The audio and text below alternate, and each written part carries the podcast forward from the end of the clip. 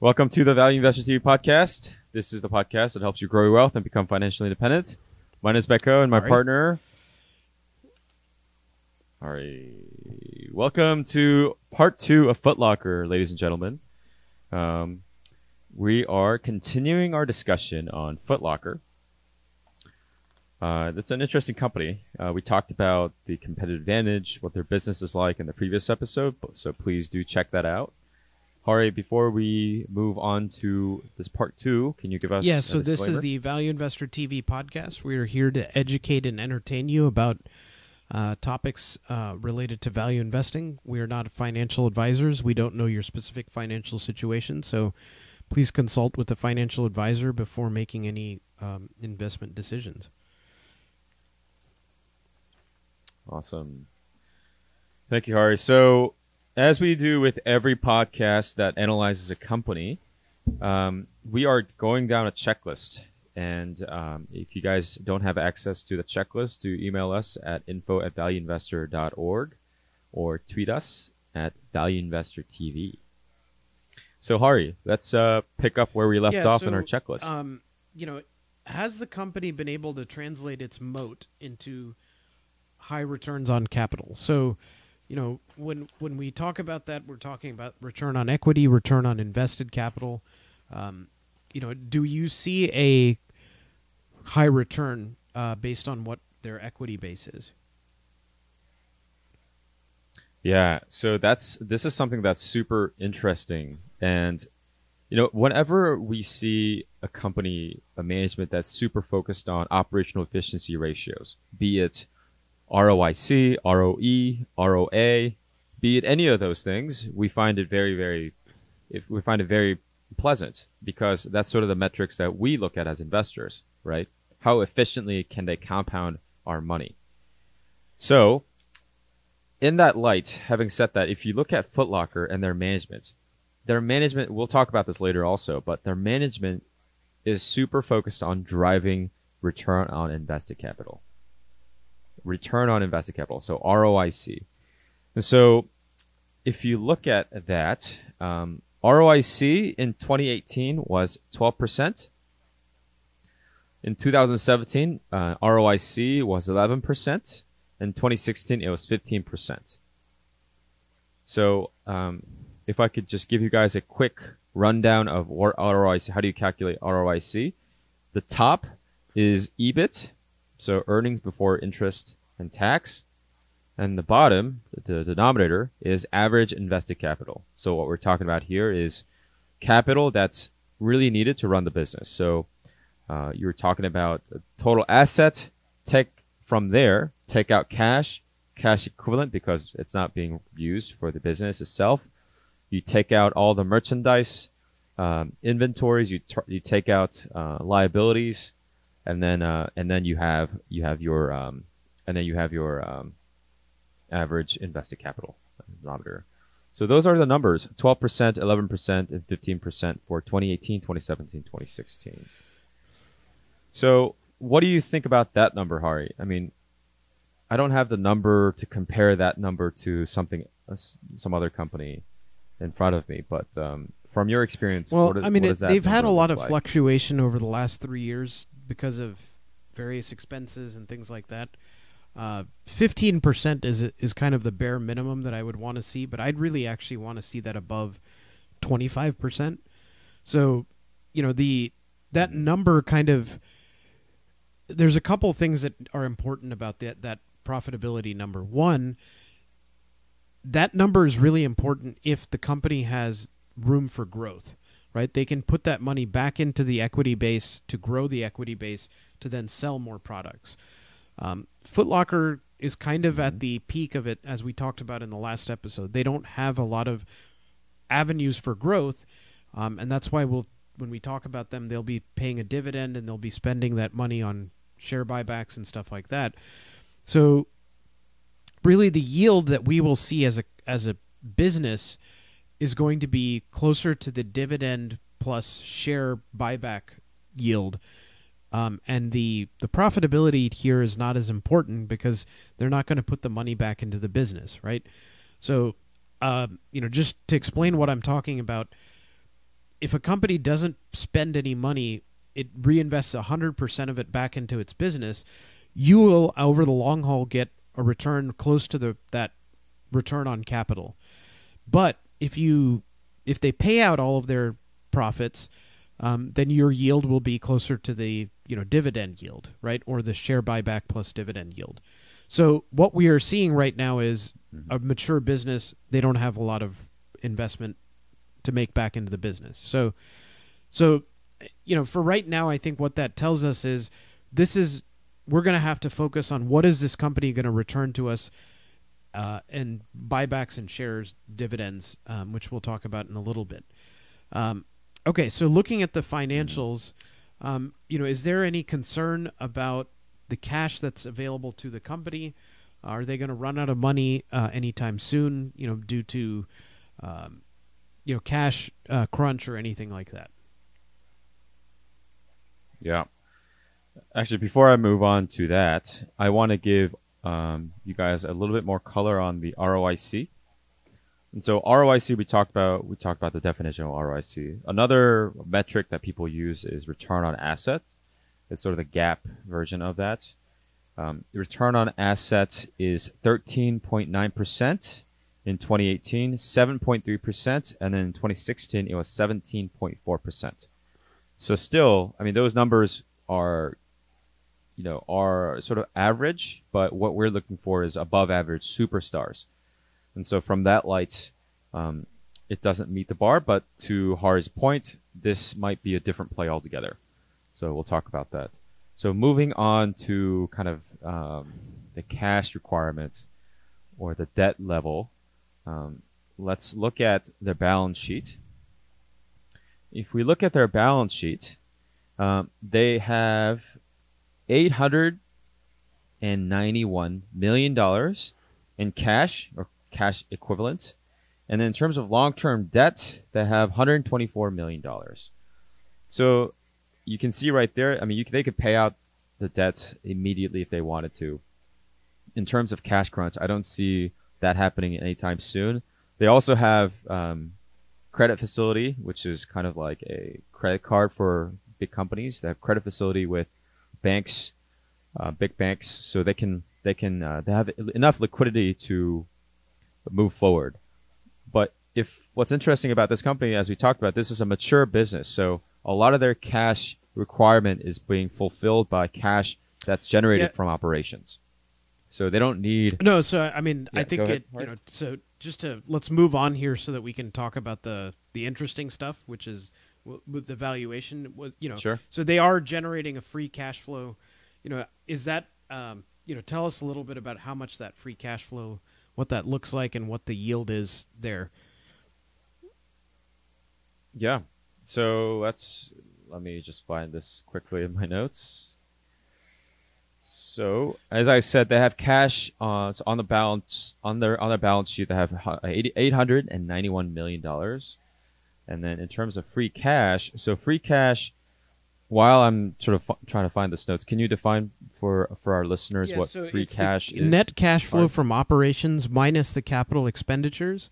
So in 2019, that number was around 600 million. Uh, and to give you an idea, that the company is around 4.2 billion in market cap right now. So one way of looking that is that taking that number, dividing it by the the market cap, you get a uh, you get what's called the free cash flow yield, which is how much dollar, what percentage of the market cap are you returning back, you know, as free cash flow, which is around 14%, which is pretty outstanding actually because that number is usually below 10%. Uh, you know, 5% is kind of the norm or less. So 14%, you know, if you bought it, you would return you would get a 14% free cash flow yield, which is um, you know, well above average. So Yeah. So if I could kind of summarize what Hari said there. So when we talk about free cash flow, this is cash flow from operation and you subtract out all the capex. So these are capex that, you know, these are like the store, uh, refer, refurbishing stores and in, putting money into uh, digital infrastructures and things like that. You take that money out and you get free cash flow. In 2018, that number was around 600 million dollars. So to be exact, 594. And excuse me, 2017 about 539, and then 2016 578. And so to Hari's point, you take that number divided by the market cap, which is uh, stock price effectively, you get uh, you get the cash flow yield. Okay, let's uh, So because we're gonna use that uh that free cash flow here in a minute when we talk about the the buyback and the uh, um you know the valuation. So let's just look at the management here um, before we move on to valuation. Um, you know, is the management uh, properly incentivized to protect shareholders' interests over their own? Um, you know, is there something that you see there that you know? Do the are there insiders that own a lot of the company, or are there anything that you know makes you feel confident in that management uh, here?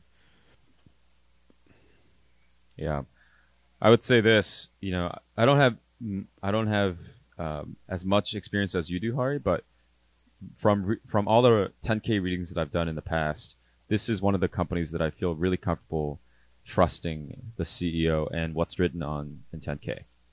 Uh, the the the honesty and the transparency that they give us in terms of numbers is is quite good. And when when you look at the CEO compensation, the executive compensation, it further it further solidifies my trust. So if I look at their um, compensation plan, it's divided into cash and then is into cash and and stock options.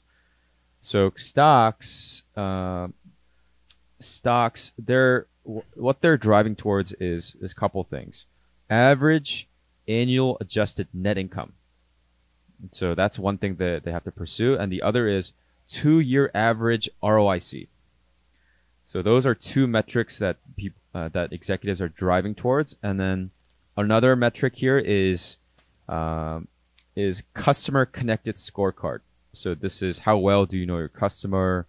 Um, it's if you put it into quantifiable metric, it's the percentage of identified customers through in-store digital app touchpoints. So effectively, what they're trying to do is they're trying to incentivize executives to to get a better profile of who is shopping at their at, at their malls and on their website. So those are sort of the metrics that uh, CEO and the executive team is driving towards, and I feel very confident and I feel very comfortable um, with these with these Okay. sort of metrics. So I, I, I want to move along here because I want to spend enough time on the valuation because um, you know we're uh, Sure. you know we've been talking a lot about um, you know we spent a lot of time on the company and we spent a lot of time on the the financials. So let's let's talk about how is how is the company handling you know they have uh, we we see that they're a mature business. They don't have a lot of place to put money back into that business.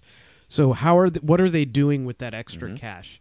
Um, what have they announced and announced in far So- as far as buybacks and so on? Yeah, so with excess cash, you know, you can do three things, right? You can buy back your shares, you can send it out as a dividend, or you can put money back into the business. What they're doing is they're doing all three things, but you have to look at how much of each things they're they're doing. So in the previous uh, episode, we said their capex for uh, 2019 is around 200 million dollars.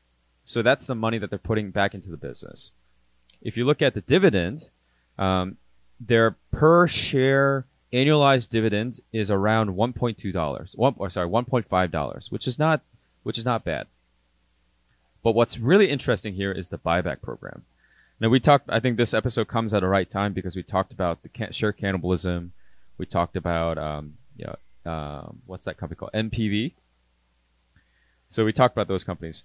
Here is we're we're kind of seeing similar thing play out here. So in in February 2019, uh, the board of directors announced um, 1.2 billion dollar share repurchase program for the next three years, and this is this is coming after this is coming on the heels of another 1.2 billion uh, share buyback program that the board authorized previously.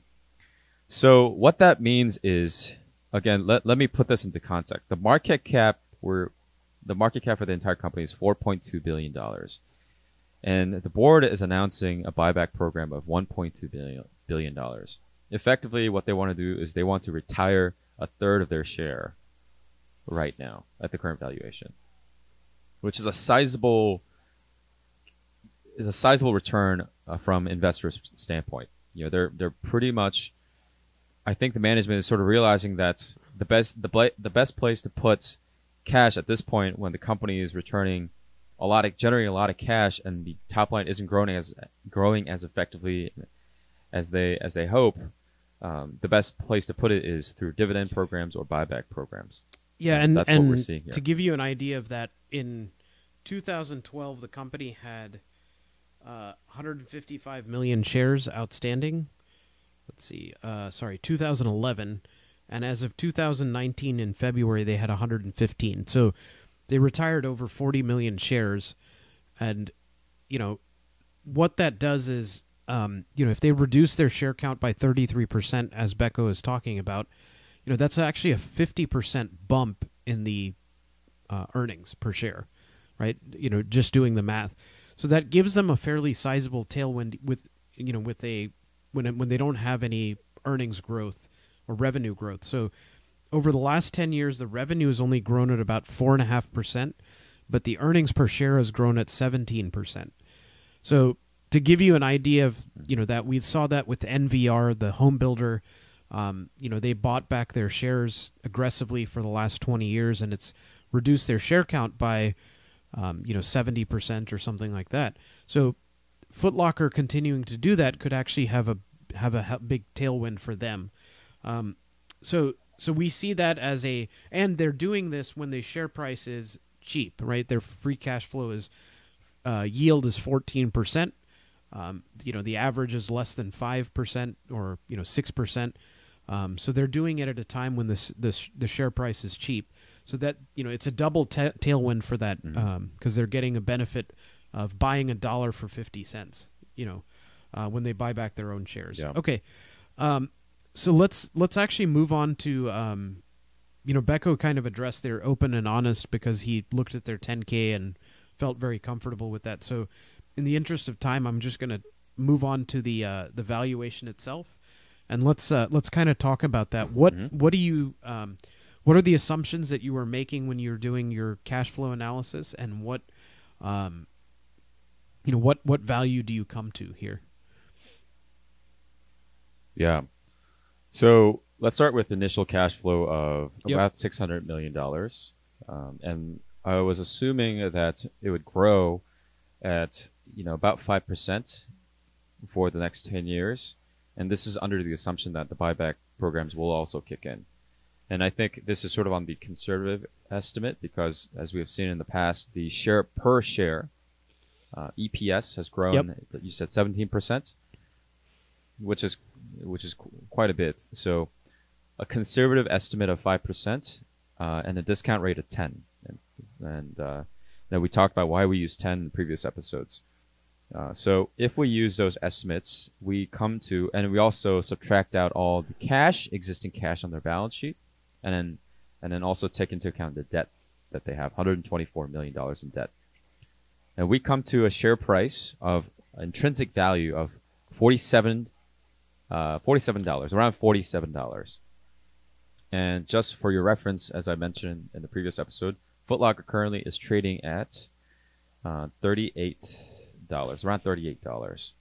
And the PE currently is around 8, 8 is sort of the trailing uh, 12 So months. PE. le- if we look at that So- and let's take the assumption that they are cl- growing, going to grow more like you know 17.5% was their EPS growth rate for the last 10 years. So if we let's we can even be more conservative and say it's 12%, right? That their earnings don't grow but their share count decreases.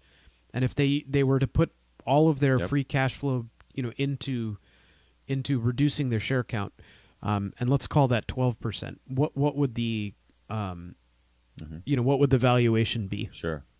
Let's let's give it a go. So if you do 12% Mm-hmm. for the next 10 years, that gives us $64. So you know that's we're getting close to around a fifty percent margin of safety at twelve percent, um, and you know if we if we look at that from the perspective of You know, they're very cheap right now. They're going to buy back their shares. They could conceivably exhaust that 1.2 billion dollar buyback fairly fast, right?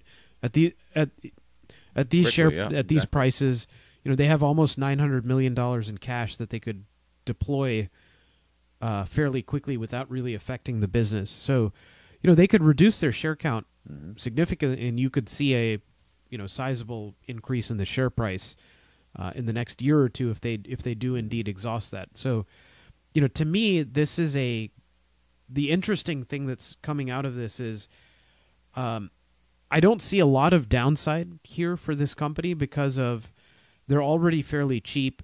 Their earnings have not, you know, they're not growing, but they're not declining either. Um, you know, in a in a recession, you know, and, and you know, I, I think we've seen the extent of retail, um, you know, the Amazon effect and stuff like that. It's stabilized for them, right? They're not eating Foot Locker's business. It's not growing. Um, they have some initiatives here, you know. So wh- where do you where do you see this? You know, i- you know, with given all of the things that we've talked about, what the moat that they have, the valuation that they have, you know, what what do you think is your kind of conclusion here? You know, for for this at this current price. Yeah, I think I think it's very interesting business because on the on the outlook, you know, you don't think that this is an interesting business because the growth rate isn't so much, but this could be a really good value play because you have these sizable. We're talking about a sizable uh, buyback program, 1.2 mil, 1.2 billion dollar for a company of a market cap of 4 point, 4.5. What did I say? 4 point, yeah, 4.2. I mean, this is a. I think this could be very interesting. Um, Yeah, and watch. I I mean I think there's also potential that they could continue that, you know, if they just spent 80% of their buyback, you know, of their free cash flow every year on buybacks, um, you know, they could, you know, teledyne this and reduce their share count by 90% and see a huge uh, spike in their um, earnings per share, which would drive the share price up, right? So, Mm. um, you know, go. Yeah, what I want, yeah, I think buyback is def- buyback is definitely a strategy going forward. What I would be concerned about at this point is, you know, we have sort of checked off that this is not a growth company. We've checked off that this is, you know, this is more of a value play where you are really looking at share cannibalization. What I would be concerned with at this point is, are are management going to drive towards that? Are they seriously committed in in this share buyback program? Yeah, and we had looked at their incentives, and it was based on return on invested capital and adjusted net income. So it wasn't actually based on earnings per share, right? So the share buyback wouldn't really benefit them. Now, um, that doesn't necessarily mean that they wouldn't want to um, to pursue this, right? This is share buybacks are typically driven by the board, not by management, um, and so a share buyback here could be a uh, potential tailwind that, um, and then we see benefit from uh, higher return on capital and a higher uh, net income. That's kind of a, a bonus for us, right? We're we're assuming that there is no net income growth going forward. Uh, we are seeing all of that growth through the reduction in the share count, which is you know is is, perfectly fine. I mean, if they are able to maintain the you know the last three years they've essentially been flat on their net income if we assume that that's the case but the the shares share count decreases you know you can still see a significant um, rise in your earnings per share. So the the board would would be happy. And only the be- you know we would see a benefit if indeed they're able to execute this uh, power uh, program you know power store program going forward right? Yeah, yeah. I mean, I think to to answer your question, I think this is a I think this is going to be a really interesting thing, interesting case study to watch, and how the management sort of handles uh, this company going forward. And also something to keep in mind. You said you know board of directors are sort of in charge of the buyback programs. What's what could be interesting at play here is that the CEO is also the chairman.